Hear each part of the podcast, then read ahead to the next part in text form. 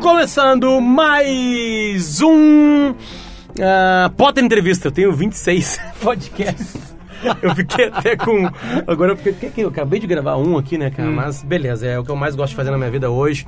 Ouvir pessoas, falar algumas coisas. E tá fazendo muito interessantes. Bem. Obrigado, obrigado. Esse é Paulo Germano a pedidos, aliás. Ah, Tem é? pessoas que eu repito, são três pessoas que eu repito aqui: Paulo Germano. Fernando Schirer, são quatro na verdade.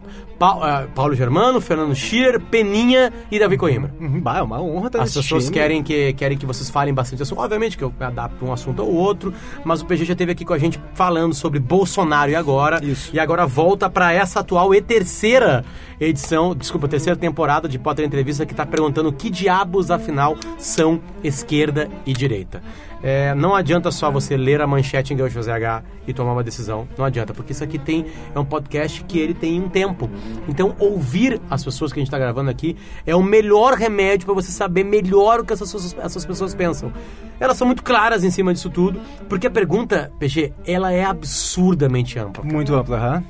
O que são esquerda e direita, como é, é todo mundo que fala assim, mano, isso nasceu lá na França, quando era separado pois, esquerda e é. direita, é. que é a nomenclatura esquerda e direita. Eu não tô atrás da nomenclatura, e beleza, se puder voltar lá atrás, tá? Claro. Não tem problema algum. Agora, sim, o que que são esquerda e direita? Não, olha só, eu acho importante tu ter tocado nisso, Potter, porque eu ouvi uh, episódios aqui do teu podcast de pessoas falando com muita propriedade justamente sobre a origem dos termos esquerda e direita. E aí voltam lá na Revolução Francesa, né, nos girondinos e jacobinos, os que sentavam à esquerda do rei e à direita na Assembleia Constituinte Francesa, enfim. Eu vou tentar trazer um pouquinho mais esses conceitos para uma situação contemporânea de como eles vêm sendo encarados e vistos hoje, mas é bom é, lembrar, Potter, e ressaltar que não são conceitos e definições imutáveis, estanques, né? Com o tempo, a esquerda e a direita eventualmente foram mudando alguns focos de atuação, algumas bandeiras, por exemplo, que hoje são muito associadas à esquerda, não eram há relativamente pouco tempo, como o meio ambiente, por exemplo, a, linha a defesa tempo, do, do, do, a linha do da tempo, comunidade LGBT. É a linha do fala. tempo que atrapalha, né? A, a esses processos, porque a gente vê é. pessoas se agarrando nas ditaduras, claro. geralmente comandadas pela direita, uhum. aqui na América América Latina. Na América Latina. Né? Uhum. E se agarrando em União Soviética, Cuba. Bom, é uma ditadura existente, uhum. Coreia do Norte é uma ditadura comunista existente ainda.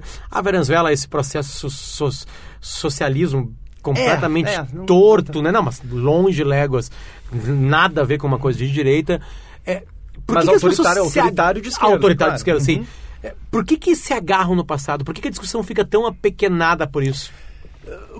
Eu acho, Potter, que é fundamental, quando a gente debate qualquer coisa, né, uh, buscar onde estão as origens desses conceitos. É, isso, isso nos faz crescer, isso nos faz entender, inclusive, com maior clareza uh, de onde vieram essas concepções e por que essas concepções existem. Então, acho, acho importante e acho que alguns dos teus entrevistados já fizeram isso com muita propriedade, por isso eu queria trazer um pouquinho mais para o presente, para a discussão contemporânea, não que eles não tenham feito também, mas uh, eu queria, Potter, uh, o que, que eu tenho notado, repito, tá, que não são conceitos estanques e imutáveis, mas assim, em geral, eu vou tentar aqui, sem demonizar num primeiro momento nenhuma das duas ideologias, nem a esquerda nem a direita, por, pegando, portanto, eh, o que tem de mais nobre tá, e de mais característico nessas duas ideologias, dá para resumir a esquerda e a direita assim, em geral, em geral, a direita democrática, enfim, quer liberdade. Essa seria é, a palavra-chave principal da direita, enquanto a esquerda quer igualdade. Vamos primeiro para a direita, tá? Liberdade, eu, eu gosto da, da, da, da, liberdade, acho interessante. Um direitista ele entende que as pessoas elas são diferentes uma das outras, é, então elas podem ter aspirações diferentes, vontades diferentes, metas de vida diferentes. E que todos, sendo assim, né, exatamente por isso, porque as pessoas são diferentes, todos devem ser livres, né, ter liberdade para buscar os seus objetivos, as suas metas da maneira como acharem melhor. Naturalmente, alguns, Potter, claro, vão se destacar mais do que outros, né, pelo seu talento, de acordo com seus próprios méritos. E o Estado, isso na visão da direita, não deve interferir nisso. Portanto, as pessoas são diferentes, buscam suas metas é, da maneira como acharem melhor, o Estado não deve interferir, no mínimo, não deve interferir pelo menos pesadamente nisso. Já a esquerda, cuja principal palavra-chave seria a igualdade e não a liberdade, e a igualdade me parece importante também, defende que um ser humano ele só consegue se destacar, Potter, se ele tiver a ajuda de um coletivo. É uma visão coletivista, ou seja, da colaboração de todos. Tá? Um milionário ele só é milionário porque tem toda uma coletividade eh, que trabalha para isso, desde o peão da fábrica lá até o caminhoneiro que traz as peças, enfim, não é justo, portanto, segundo a esquerda, que quase tudo fique nas mãos de um indivíduo só. E como é que se faz isso? O Estado deve interferir para que quase tudo não fique nas mãos de um indivíduo só. Então, tá claro, eu acho até aí, né? A direita prega liberdade, esquerda A igualdade. igualdade. Tá, o problema... A, gente, a problema é a vida real. Aí é que tá, o problema da esquerda, vou começar pela esquerda aqui, é que se você institui a igualdade total, absoluta, ou seja, com o mesmo salário para todo mundo, as mesmas posses para todo mundo, as mesmas riquezas para todo mundo, não tem como fugir da tirania. A tirania vai ser instalada, porque é, é o que ocorreu, inclusive, nesses regimes comunistas, socialistas eh, que tu mencionaste aqui. Porque tu não pode ser quem tu gostaria de ser, entende? Nem fazer o que tu gostaria de fazer, nem ter o que tu gostaria de ter, porque tu é obrigado a ser igual, igualzinho a todo mundo. União Soviética, Cuba, Coreia do Norte, exatamente isso. O problema da direita, por outro lado, agora, é que também se tu institui a liberdade absoluta, Potter, a liberdade total, é, com essa certeza de que o mérito, o talento, o empenho, a dedicação, eles são o único critério para determinar o destino de uma pessoa, também a tirania vai imperar, tá? Porque nesse caso o pobre é pobre porque quer, né? Porque ele não teve competência para deixar de ser pobre, né? Qualquer senso de comunidade, então, ele vai por água abaixo quando a igualdade é absolutamente desprezada. Tá ficando claro até Tá aqui? ficando claro, tu abraça duas tags para cada uma, liberdade numa e igualdade noutra. É. E aí tu vai pra vida real.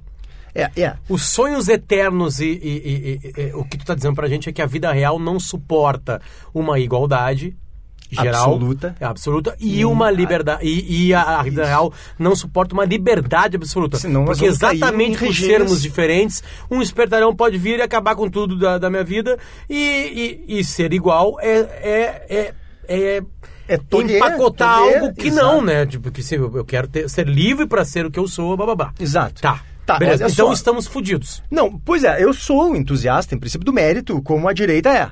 Tá? E eu concordo que as pessoas devam ser livres para fazer suas escolhas, se destacar conforme o próprio talento, enfim, eu concordo com isso.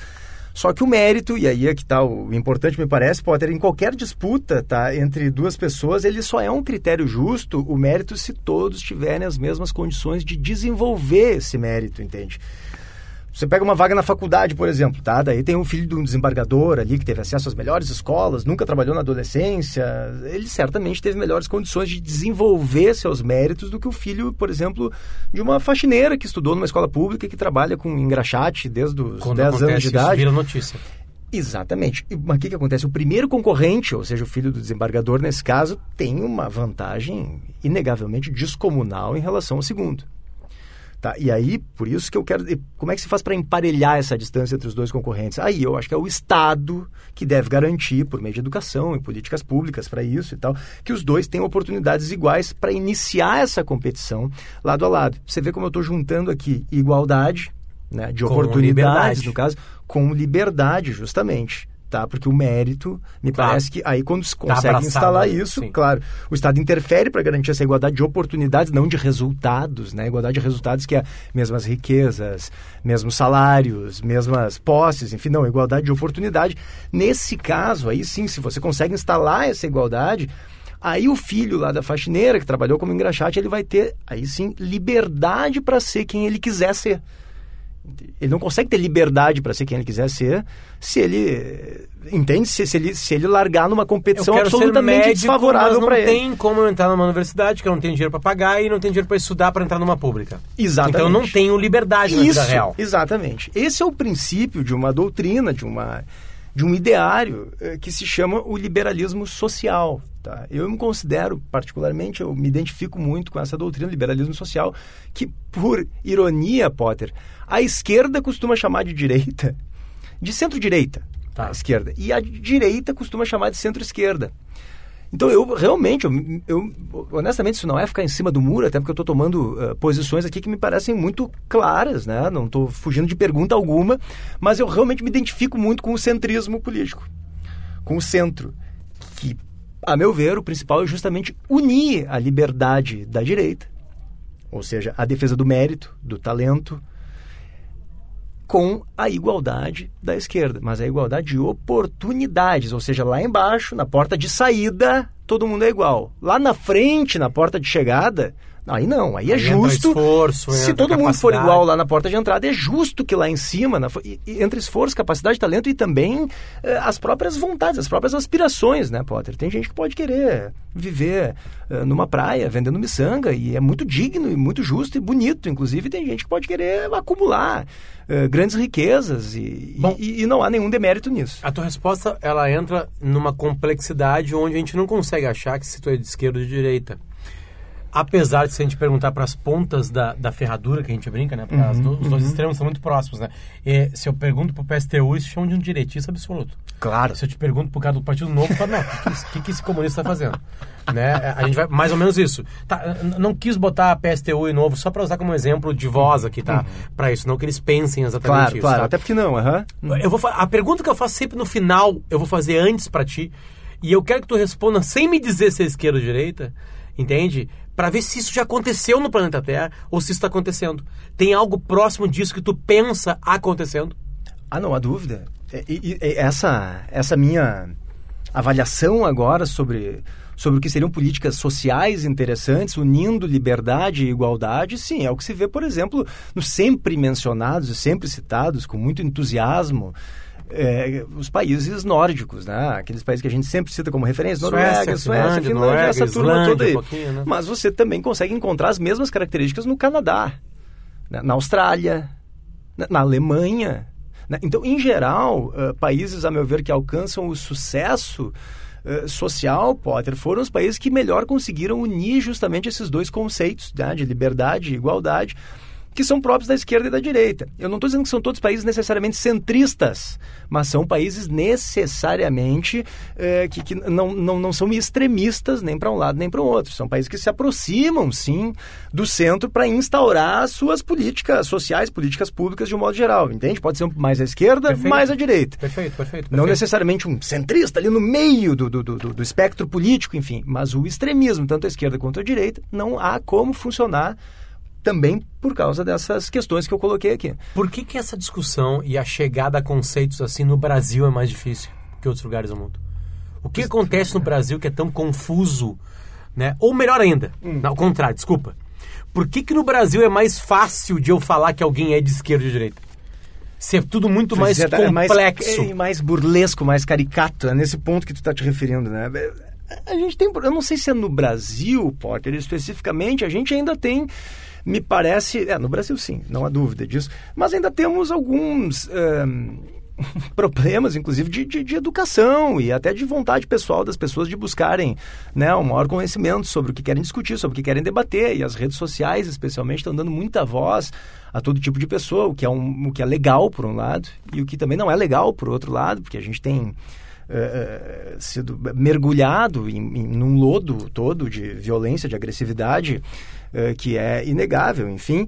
Mas uh, me parece que tem a ver com o que tu está perguntando. Esses dias eu li uma coluna do João César de Castro Rocha, na revista Veja, e ele propunha o conceito ali de analfabetismo ideológico. Acho que tem muita relação com o que tu está falando aqui. Quer dizer, o analfabetismo funcional, que se comenta muito, é a incapacidade de interpretar um texto, inclusive simples, né? Esse é o analfabetismo funcional.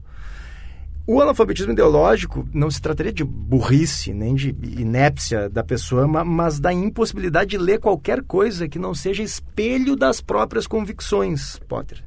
Essa é uma praga muito tá democrática aqui. Exato, e essa é uma praga que atinge esquerda, direita, o motorista, o deputado, o pobre, o milionário, o jornalista, o ministro de Estado, inclusive todo mundo. Tá? Por que isso, Potter? Porque se ele só lê tudo o que eh, vai reiterar as próprias convicções dele, bom, ele vai ter certeza sobre tudo, né? Ninguém vai ter mais certezas do que ele, né? Porque quanto mais ignorantes a gente é sobre determinado assunto, quer dizer, quanto, quanto menor a nossa extensão, a nossa profundidade, o nosso conhecimento em relação às dezenas de variáveis que tem uh, esse determinado assunto, mais convicções a gente vai ter sobre eles, mais certezas e menos dúvidas vai ter sobre esse assunto, entende? Isso já foi provado, inclusive, numa série de, de, de estudos. Tem um estudo da Universidade de Cornell, eh, de 1999, se não me engano, Universidade de Cornell de Nova York, que mostra justamente isso. Eles botaram é, pessoas a fazer uma série de atividades, desde dirigir carro até fazer. É, mencionei o Facebook, que é o grande mal. Disso. Exatamente. Organizador é desse, é dessa maneira de ver. Mas né? eles botaram as pessoas para fazer uma série de atividades, Potter. dirigir carro, jogar xadrez. Uh, que é mais? fazer cirurgias em cadáveres, enfim. E, e aqui ficava muito claro uh, para eles ali que as pessoas uh, tinham muito mais convicções quando não sabiam como fazer essas atividades. Elas tinham mais certeza sobre como fazer. Quer dizer, ao passo em que uh, tu vai recebendo conhecimento, entendendo, ou seja, se tornando menos ignorante, mais competente sobre determinado assunto, te torna mais humilde né? Fake news. E Isso com capacidade maior, inclusive, de colocar à prova tuas próprias convicções. Então, me parece que esse é um fenômeno que está tomando o Brasil de, de, de, uma maneira geral, ou pelo menos que a gente vê, né? Que fica muito evidente para nós, porque é uma, uma, um pessoal muito barulhento, que é esse analfabetismo ideológico. É uma, é uma pesquisa feita nos Estados Unidos recentemente também, uhum. principalmente depois de 2016, onde teve a eleição do Trump versus Hillary, da Trump, uh, de que as fake news muito mais alimentam a bolha do que mudam de opinião. Faz todo sentido, claro. Entende? Uhum. Ah, o kit gay do Haddad, é, ela, ela reverberou e ela aumentou certezas bolsonaristas do que uma pessoa que estava inclinada é. a votar no Haddad parou de votar claro. porque ele tinha inventado o kit é gay. As fake news, né, Potter, elas são as verdades que nós gostaríamos de ler, né? Então, claro, tu só vai acreditar numa fake news que tu gostaria que fosse verdade. E assim tu compartilha essa fake news como se fosse, claro, uma verdade que está, inclusive, aquilo que eu disse antes, reiterando as tuas é próprias convicções. Davi é Mas você odeia, por exemplo, o partido da Marielle Franco e ela morre e aparece ali que ela tinha um caso com um, um terrível uh, traficante. traficante. do Morro do Rio de Janeiro. Enfim, aquilo de alguma forma reitera o que tu pensa sobre o partido da Marielle e sobre a esquerda de um modo geral. Quer dizer, é, que é uma bobagem. Por exemplo, eu vou te dar um exemplo aqui, Potter, sobre isso que a gente está falando. Estava dizendo sobre como é fácil dizer no Brasil que é esquerda e direita, que é o, o, o, impressionante, a impressionante confusão que se faz em relação ao termo conservador. Né? E aqui voltamos a essa discussão sobre esquerda e direita, porque o conservador, Potter, não se trata de militar pela restrição de direitos ou pelo retorno a um passado mítico em que tudo era perfeito, sabe? Essa é uma visão reacionária. Esse é o reacionário, não é o conservador. O conservador não, o conservador aceita, Potter, ele simpatiza com os avanços sociais todos, mas ao contrário do revolucionário, ele entende que as reformas devem vir com prudência, devagarinho, por meio de ajustes, adaptações reparos, nunca com grandes uh, rupturas institucionais ou convulsões, enfim, sempre conservando, portanto, as instituições e a ordem social. Entende? Então, uh, você pega o pai do conservadorismo moderno, que é o Edmund Burke, que era parlamentar inglês lá na Revolução Francesa, né? ele era um reformador do Partido Liberal, ele é o pai do conservadorismo. Tá? Ele era um reformador, quer dizer, ele defendia a independência dos Estados Unidos, ele se opunha é, fortemente ao tráfico de escravos, tá? Então ele tinha visões... É... Progressistas para a época. É, de, de alguma forma sim, mas ele surpreende ali os colegas do partido dele, do Partido Liberal na época, ao criticar duramente a Revolução Francesa, que recém começava naquele momento ali e que vinha... Tinha toda uma... Né, um, um, uma emoção, assim, né? Uma visão é, né? de que esse seria um novo mundo. Então, o Partido Liberal estava muito empolgado, né? Com a Revolução Francesa, que estaria, traria é, uma nova visão, uma nova, né? Os trabalhadores e, e, e né? No, no, poder, enfim. Então, era muito romântico, aquela visão revolucionária, enfim. E o Edmund Burke disse que é ruim. É ruim. Na avaliação dele, a visão de mundo do revolucionário faz mal para a sociedade, porque o revolucionário acredita, Potter, que ele tem o direito, a partir das próprias convicções dele, de botar abaixo a ordem social vigente e construir uma nova. Tá? Então, o que, que o Edmund Burke diz como pai do conservadorismo moderno? Que você pode aprimorar a ordem social, mas nunca destruir ela para depois inaugurar outra, tá? Porque, segundo ele, tu precisa conservar o que foi conquistado pelas gerações passadas, tá? Sem abrir mão nunca da mudança e de alguma evolução, enfim essa seria a única forma de impedir que a sociedade se desintegrasse completamente e caísse, virasse refém do terror, que foi exatamente o que aconteceu na Revolução Francesa e, em grande parte, das revoluções A russa, ao do mundo. a Que, cubana. claro, você destrói as instituições vigentes, né? Você bota abaixo a ordem social vigente e constrói uma nova. Um revolucionário está Então, discutindo você agora entra- falando assim, mas PG Você ataca Congresso, ataca Judiciário. era ataca- muito ruim antes. É assim que a gente salva as coisas. É assim? Essa é uma visão, é, por tu ver. É, não, não é assim. Eu, eu- eu gosto muito desse pensamento eh, conservador de que o- o- a evolução gradual de uma sociedade talvez seja a melhor forma de ela realmente eh, crescer e evoluir. Há uma revolução, uma, uma, uma revolução gradual. Desculpa. Há uma evolução gradual, por exemplo. A, a esquerda aqui no Brasil, ela foi perdendo algumas bandeiras e pegando muito forte outras. A bandeira da liberdade. Eu só, ah, vá. Não, desculpa, eu só queria concluir um raciocínio ali, porque eu falei sobre conservador e tava, fiz né, em oposição ao reacionário. Daí, perdão te interromper, Potter. Não, por favor. Não, mas aí é que tá. Enquanto o reacionário ele quer restaurar uma ordem que já passou, tá? e o revolucionário quer instaurar uma nova ordem, o conservador, como eu tinha dito, ele prefere avançar aos poucos dentro da ordem atual, dentro da ordem vigente, entende? O conservador, portanto, seria sim a direita. Tá?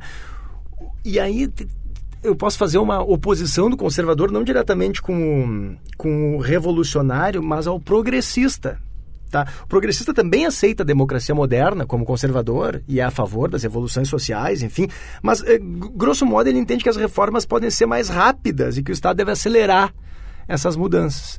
O conservador é mais resistente, mais refratário à ideia de o Estado se meter nas reformas sociais. Mas tu entende, tanto o progressista, que seria mais à esquerda, quanto o conservador, que seria mais à direita, eles estão respeitando a ordem social vigente, eles estão respeitando a democracia liberal eh, eh, né, que, que- que se tem de- de- de- desde, de- desde a Inglaterra, enfim, no século XVIII.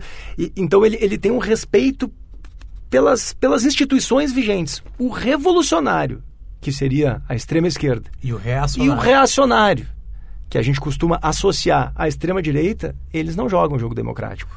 Tu respondeu a pergunta que eu faria. Porque alguém poderia estar perguntando pra ti, beleza, né? Porque tu joga com um jogo com o progressista e com o conservador. É, indo corretamente ao conceito de ser conservador, como tu acabou de explicar. Quando a sociedade precisa de algumas coisas imediatas, por exemplo, assim, a mulher ela ficou escanteada e ela precisou vir para cá. Né? Aí tem estudos, por que, que a, mulher, a mulher conquistou a faculdade, tá estudando, tá chegando no mercado de trabalho e ganha menos. Por quê? Aí os caras falam estudo, estudo, estudo, e o estudo mais moderno diz que é por causa da gravidez. A mulher para tudo, fica nove meses afastada. Quer dizer, aquilo ali já atrapalha ela, depois fica aquele outro tempo, dependendo do lugar do mundo, ela para tanto tempo. Claro. E ela vai perdendo espaço, ela tem um segundo filho daqui a um ano. Né, ela perde mais tempo ainda, porque o mercado de trabalho tá rápido, tá ágil, Claro. eu preciso trabalhar, eu preciso aparecer, tá ali, e aí tu vai indo. Aí a Islândia vai lá e tem uma ideia, não, é o seguinte, com o luta das mulheres, não, vai parar homem e mulher. Os dois param. Bom, se parou todo mundo, parou todo mundo. A empresa que vai. Óbvio, Islândia tem 300 mil habitantes, é Caxias do Sul. Exato. É mais fácil um país do tamanho de Caxias do Sul. Não tem a menor né? É bem mais claro, fácil é. lidar com isso aí. É, a- como é que a gente resolve, então, alguns problemas que são problemas verdadeiros, assim, né? Tá, vamos lá. A escravidão é uma coisa, a maior chaga da história da, da humanidade. Pois é. Esse né? tema Como é é que a gente vai fazendo, assim, justamente sabe? por isso. Como é que eu entro É. na sociedade com isso? É a cota, não é a cota? É, dentro- Isso atrasa, isso não atrasa. Como é que eu lido com isso? Aí que tá grandes diferenças que a gente pode ver modernas, contemporâneas, eh, que diferenciam a esquerda e a direita. A gente viu isso, inclusive, na última eleição agora, que o Jair Bolsonaro venceu. Eh, em alguns debates isso ficou muito evidente, não sei se tu lembras. A Marina Silva, por exemplo, defendendo que o Estado, sim, interferisse na iniciativa privada e nas empresas para garantir que as mulheres e os homens ganhassem o mesmo salário. Quer dizer, essa é uma visão de uma doutrina progressista, né? O Estado pode interferir e deve interferir mais agressivamente para que algumas reformas, para que algumas evoluções sociais eh, sejam eh, alcançadas com maior velocidade, sejam aceleradas exatamente. Bolsonaro defendeu o contrário, né? Não, não vou me meter. Eu não vou me meter. Porque na visão dele, enfim, eu não estou aqui defendendo nem criticando, mas na visão dele essa deve ser uma evolução uh, gradual, um pouco mais lenta, enfim. Com a que economia não adianta, mulher, as mulheres vão trabalhar e a visão mais, da direita hein? é de que não adianta você querer impor de cima para baixo, o Estado impor algo que uma cultura, né, que a cultura da sociedade aos poucos vai evoluindo e vai se estabelecendo até, mas o conservador de verdade nunca é contra os avanços sociais. Não há problema algum no conservador hoje, por exemplo, pode ser favorável ao casamento gay ou à legalização da maconha, por exemplo. Não há nenhum problema nisso, porque existem hoje uma série de eh, de elementos de, de, muito defensáveis para se defender e para eh, entender que é absolutamente razoável, democrático que essas duas uh, pautas sejam defendidas. Estou dando só aqui dois exemplos, entende? O que eu quero sempre, dizer é sempre que... lembrando que estamos falando em democracias, tá? Em nenhum momento estamos falando de, de ditaduras aqui. Porque a ditadura Claro. se perde qualquer tipo Claro. de conceito. Quer dizer que a gente está que- falando que eu lugares quis- onde é. a gente não, tem. e também né, o que eu quis dizer é. é que o cara que é contra, por exemplo, a união homoafetiva ele não pode ser relacionado a um conservador. Não é conservador. Isso é uma visão absolutamente reacionária, antiga, anacrônica, ultrapassada. É isso que eu quero dizer, entende? Ah, porque é um conservador, é contra o casamento gay. Não é conservador. Não é conservador. É um cara Até absolutamente contrário aos avanços sociais, não pode ser conservador. Até porque é, união, uniões. Uniões homoafetivas, elas sempre existiram na humanidade. Evidente, Né? Não, evidente, claro. Pessoas do mesmo gênero se, se, se, se, se trancafiam em, em, em salas e quartos e em lençóis aí e, e tem prazeres, né? Claro. Isso sempre existiu. É de, de- forma muito clandestina e perseguida Não, e outras épocas, tempo. às vezes né? não, né? Lembra? Grécia Claro. Antiga, tem aquelas histórias, né? Que os, os- os exércitos faziam amor entre si. Uhum. para se fortalecerem, blá, blá, blá, beleza. Mas não é isso exatamente lá. Ah, PG, é, eu- quero voltar pro Brasil, tá? Porque Claro. é o que a maior parte de quem nos ouve aqui vive ou quer prestar atenção. Uhum. Ah, ah, onde que se... Per... Eu, eu vou fazer a pergunta pro outro lado também, então não tenha medo de não, não responder pro outro lado. Onde é que a esquerda brasileira se perde? Pois é. É, a é uma pergunta difícil brasileira- porque eu já falei esquerda brasileira. Quem é a esquerda brasileira? O problema é A teu. esquerda responde. brasileira você teve um, um problema, não há dúvida que no Brasil e nesse ponto a esquerda brasileira se perde sim, que houve uma hegemonia de um partido político que tomou conta do que se diz ser a esquerda brasileira. Por isso que aquilo que tu estava dizendo, as pessoas odeiam o PT, elas, eh, por tabela, odeiam a esquerda. Né? O PT não é a esquerda.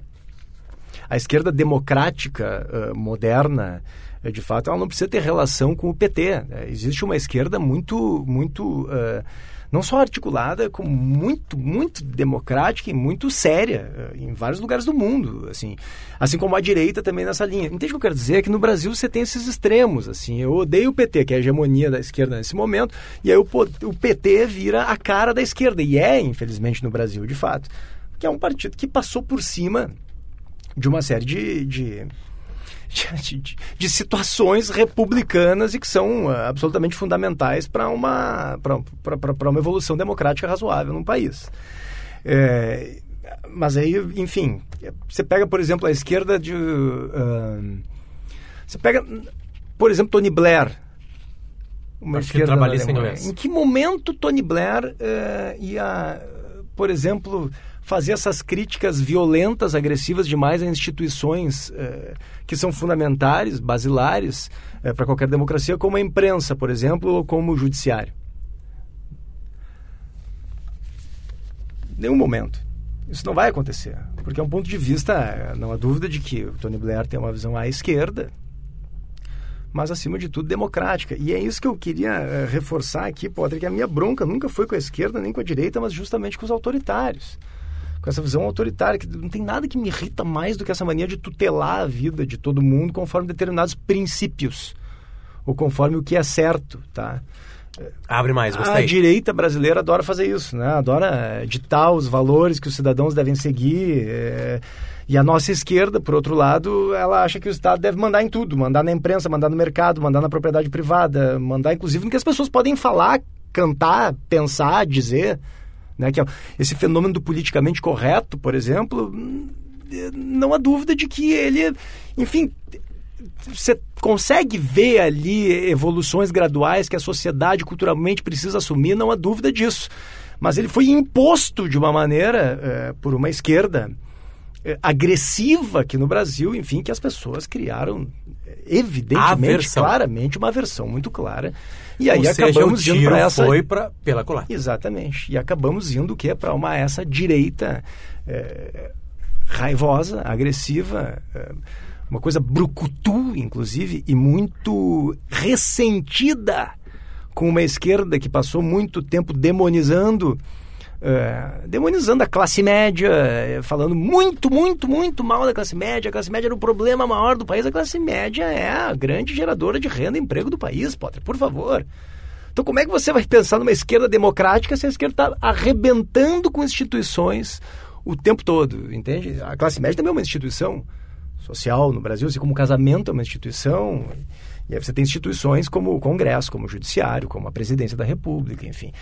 É, então, me parece muito claro isso. A minha bronca nunca foi com esquerda e direita. A minha bronca é com essa visão autoritária. Parem de querer tutelar a minha vida e a vida dos outros. É impressionante como todas as críticas tuas se encaixam exatamente. ah, Bom, tu começou desenhando o que é esquerda e direita. Uhum. Todas as tuas críticas é a mesma crítica a ambos. É exatamente. A ambos, Exatamente. Né? Tu, tu- tu conseguiu mostrar pra gente que existe a possibilidade de ser conservador progressista?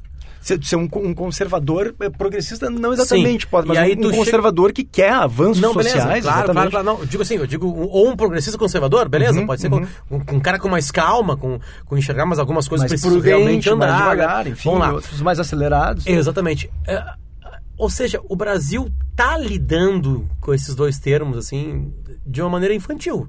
Estamos na pré-adolescência, tre- 13, 14 anos, porque se tu for para as redes sociais, é isso, é tudo muito simples, é tudo muito já calcado, tá todo mundo cheio de certeza. Esse podcast é criado exatamente para isso, para ouvir as pessoas que pensam completamente diferente. É, e, e, e é uma coisa muito engraçada, quando eu gravo com alguém que a pessoa concorda muito, elas vêm para mim e me chamam de gênio. Potter, tu é um gênio Quando concorda com o entrevistado. com o entrevistado. Claro. Porque tu deixou ele falar. Claro. Eu deixei a pessoa falar o espelho dela. Entende? Evidente. é e aí eu dei espaço. dito, né? exatamente. A pessoa que só quer reiterar suas próprias convicções, não está aberta a aí, ouvir o que é Aí diferente. dei espaço para uma outra pessoa que a pessoa discorda violentamente. Primeiro, Uhum. ela não escuta. Não, jamais. Ela pega um minutinho, ou pega a manchete que tá em Gaúcha ZH, É. e vai lá e fala assim: Tu é realmente dessa laia. É. Pra- Porque eu discordo, entre aspas, Mas eu tu discordaria. tá tocando um ponto interessantíssimo e fundamental demais que volta aquele conceito de analfabetismo ideológico que eu tinha dito ali um pouco antes, do João César de Castro Rocha, enfim, que me parece exatamente isso, Potter. Quem pensa diferente pro analfabeto ideológico, que é quem? Que é o cara que só lê e só absorve eh, coisas, enfim, conteúdos para reiterar suas próprias convicções. Portanto, é uma pessoa cheia de certezas, tá? Quem pensa diferente dele é um representante do mal que precisa ser varrido da face da terra. É isso. O que faz dele o quê? O que faz dele um autoritário. Só que um autoritário, Potter, ele nunca se considera um autoritário, ele se considera uma espécie de redentor da espécie humana. Tá todo mundo no Brasil querendo ser maduro. É, o, o autoritário ele quer, ser o, ele quer o bem de todos, né? inclusive o bem do que eles perseguem, né? do, do- de, de quem ele, ele, ele persegue. Essa é sempre a justificativa que é para exterminar o inimigo. né? Então você tem no Brasil exatamente esse fenômeno, né? que é o princípio do autoritarismo, do, de uma visão totalitária. O quem pensa diferente é um representante do mal que precisa desaparecer e ao desaparecer nós vamos resolver todos os nossos problemas e o Brasil vai ser mais feliz, mais livre, melhor. Você tem que conviver com o oponente. Todo mundo tá querendo ser totalitário. É isso. Sem perceber. É, se vê muito isso. É uma. Nossa, demais uma visão Quem autoritária começou demais. Isso. Pois é, é, é difícil dizer quem começou isso no momento atual, claro, eu acho que a gente voltou ali na outra entrevista que eu te concedi aqui, Potter, eu acho que a gente tratou sobre isso também, então a gente viveu durante aquele período ali, num segundo momento especialmente do governo do PT, a partir do segundo mandato uh, do governo Lula, que é um mandato ali que a partir de determinado momento muda inclusive a orientação da economia do país, é, e você começa a fazer embates muito agressivos contra um inimigo.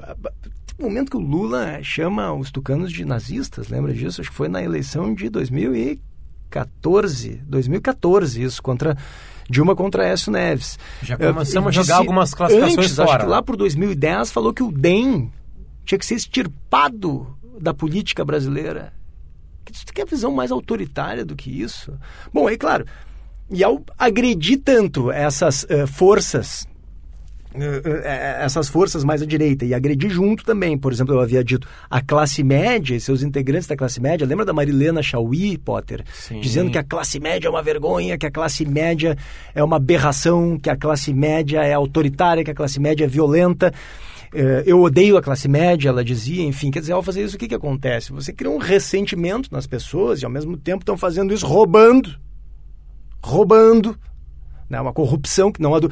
Ah, bom, aí vai dizer, bom, mas já roubavam antes. Não estou entrando nesse mérito. Concordo que roubavam antes. Concordo que o problema de corrupção é muito mais antigo no país e só, só o que mudou muito foi a percepção da corrupção, né? Que a gente teve justamente por um avanço de algumas instituições, como o Ministério Público, a Polícia Federal e tal que se tornaram mais livres para investigar, inclusive justiça seja feita por causa do governo Lula em seu primeiro mandato, que deu mais liberdade para esses órgãos uh, investigarem e atuarem.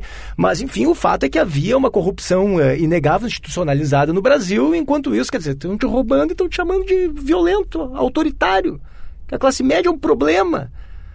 Quer dizendo que a, a, a culpa da crise, me lembro do Lula dizer isso, era dos loiros de olhos azuis. Não, mas só um pouquinho, padre. Aí o que, que acontece? Dá um problema. A serpente essa, começa a crescer. Essa classe média ressentida, evidentemente, vai se, é, vai se fortalecendo aos poucos e quando ganha ali um, um, um, finalmente representantes que tinham um poder de mobilização social muito forte, que também foi uma hegemonia, uma particularidade da esquerda durante muito tempo, desde a, U, a, com a Uni, por exemplo, ou os sindicatos, sindicato. os movimentos sociais de modo geral, como o MST, enfim, a direita consegue se organizar ali com o MBL, vem para a rua, enfim. Aí vem uma turma para a rua, Potter, que se mostra tão ou mais, em alguns casos, autoritária quanto essa esquerda que tanto tentou uh, agredir esse outro lado, esse outra, esse oponente político agredir de uma maneira absolutamente injusta. Como é que você diz que o PSDB é nazista? Que isso? Quem quiser saber o que vai acontecer no governo Bolsonaro, o PG já respondeu, tá na temporada passada. Eu não quero entrar nisso aqui, porque a gente quer ficar. Eu quero que isso aqui seja temporal, que a gente possa escutar mais, mais para frente. PG, a gente passeou por vários conceitos, é porque é impossível falar de esquerda e direita sem falar em conservadorismo, em progressismo, em ditaduras, em totalitarismo, uhum, né, onde os deu reacionários, erro. os revolucionários. Assim, tu já acabou respondendo algumas coisas que sempre eu pergunto, em que locais do mundo a gente consegue enxergar algo muito próximo e, de novo, sempre as respostas são muito centristas, um pouquinho para um lado, um pouquinho para o outro. Uhum. Uh, uh, tem algo mais assim a, a apresentar em cima desse conceito e que seja atemporal? Tem algo assim que tu queria falar que seja atemporal para isso?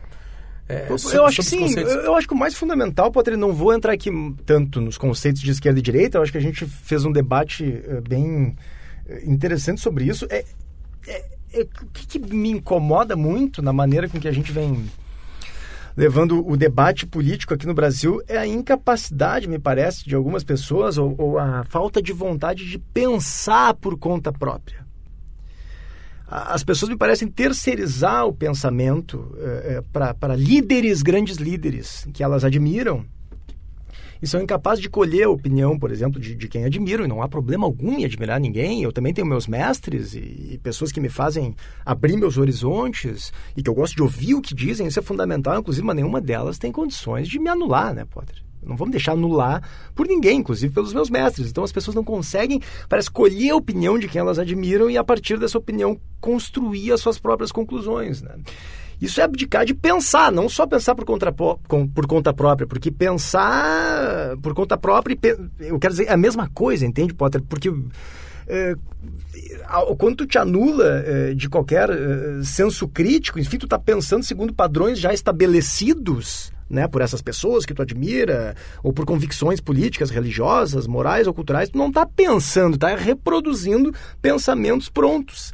E exatamente essa visão que me parece muito clara, essa postura, perdão, desse analfabeto ideológico que eu tenho visto. Ele, ele embora seja muito brabo, muito agressivo nas redes sociais, ele é bajulador, né? Ele é lambibotas, é capacho, é submisso ao seu grande líder, né? Ele sempre tem um líder, né? Então não importa o que esse semideus dele, esse líder apronte, não importa o que ele diga, essa cegueira obediente das pessoas, ela segue inabalável, comovente, né? Como as pessoas, citando dois exemplos claros, é comovente como Lula pode fazer o que quiser, dizer o que quiser. a gente tem um contingente expressivo, imenso de pessoas que vai seguir defendendo e vai dizer que a culpa é do inimigo que precisa ser varrido da face da terra. Mesma coisa em relação ao Bolsonaro, a gente viu isso. Não importa o que diga, não importa a barbaridade que fale, não importa o quão. Eu ia dizer aqui quase um palavrão, enfim, mas o, quão seja uh, agressiva as, algumas declarações suas, essas pessoas vão defender até o fim o Bolsonaro, porque ele está certo, porque ele está certo. Essas pessoas não estão pensando. Abdicaram absolutamente da, da, capacidade de pensar, viraram uh, submissos a uma adulação ideológica irracional, entende, Potter? Então, esse para mim é a primeira coisa. Para a gente entender esses conceitos todos, esquerda, direita, enfim. E eu não estou aqui dizendo que eu estou certo, eu estou dando a minha própria visão, mas para a gente ter a nossa própria visão sobre isso, a primeira coisa é poder pensar por conta própria, que é a mesma coisa que só pensar, né? Não pensar por conta própria não está pensando, está reproduzindo pensamentos prontos. A gente vive, então, a era dos sete pecados capitais na política. O orgulho e a vaidade, uhum. acabou de definir. A preguiça de não querer ler, ler assistir, é ouvir difícil, é o outro lado. Então, eu já estou pronto, só quero receber a mesma coisa. Tu consegue encaixar inveja nisso para a gente conseguir fazer os sete pecados capitais? A inveja, bom, claro que sempre o outro lado que não está no poder tem inveja de quem está no poder, né? Então, é o poder nos ajuda isso. É. A ira, ela é transparente é. Há, há muito tempo. A luxúria é o nosso rabo. Claro, o tempo todo. Né? Sendo ferrado, né? A avareza entra na, na tag corrupção, de alguma maneira, né? Uhum. Porque é onde se agarram as coisas. E a gula Bom, nem se fala. Assim vai. PG, foram 41 minutos. Muito um obrigado. Bom tempo, passou rápido. Passa rápido. Eu passa que agradeço. É um baita tema. Muito obrigado pela, pela paciência e, e eu gosto que as pessoas. É, primeiro, eu gosto que as pessoas peçam para te chamar, mas eu gosto de te ouvir porque tu é um cara exatamente que faz exatamente isso. Opa, parou. Não, desconfio, desconfio, desconfio. Obrigado, desconfio, que bom, Potter. Desconfio, desconfio. Não sei se estou certo, desconfio. Eu, eu, sempre digo, Potter, que eu tenho, me parece uma facilidade maior, como eu sou um cara do jornal, enfim, de colocar em papel, escrever o que eu penso, enfim. Às vezes eu tenho uma certa... Até porque eu tenho déficit de atenção, já te falei isso, né? Hum. Então, às vezes eu tenho um pouco de dificuldade de expressar em palavras aqui numa entrevista na tua frente tudo o que eu gostaria, de fato, de resumir, de trazer. Então, teve alguns momentos que talvez eu tenha me perdido não, um pouquinho. tu falou da NFL, mas... por que tu falou da NFL? Eu falei da NFL. Foto de entrevista na sua terceira temporada. Ah, que diabos, que diabos afinal são esquerda e direita. Ah, tivemos mais um outro, uma bela entrevista por aqui. Obrigado, PG. Volte sempre, tá? Vai ser sempre uma honra. Valeu. Até mais, gente. Tchau, tchau.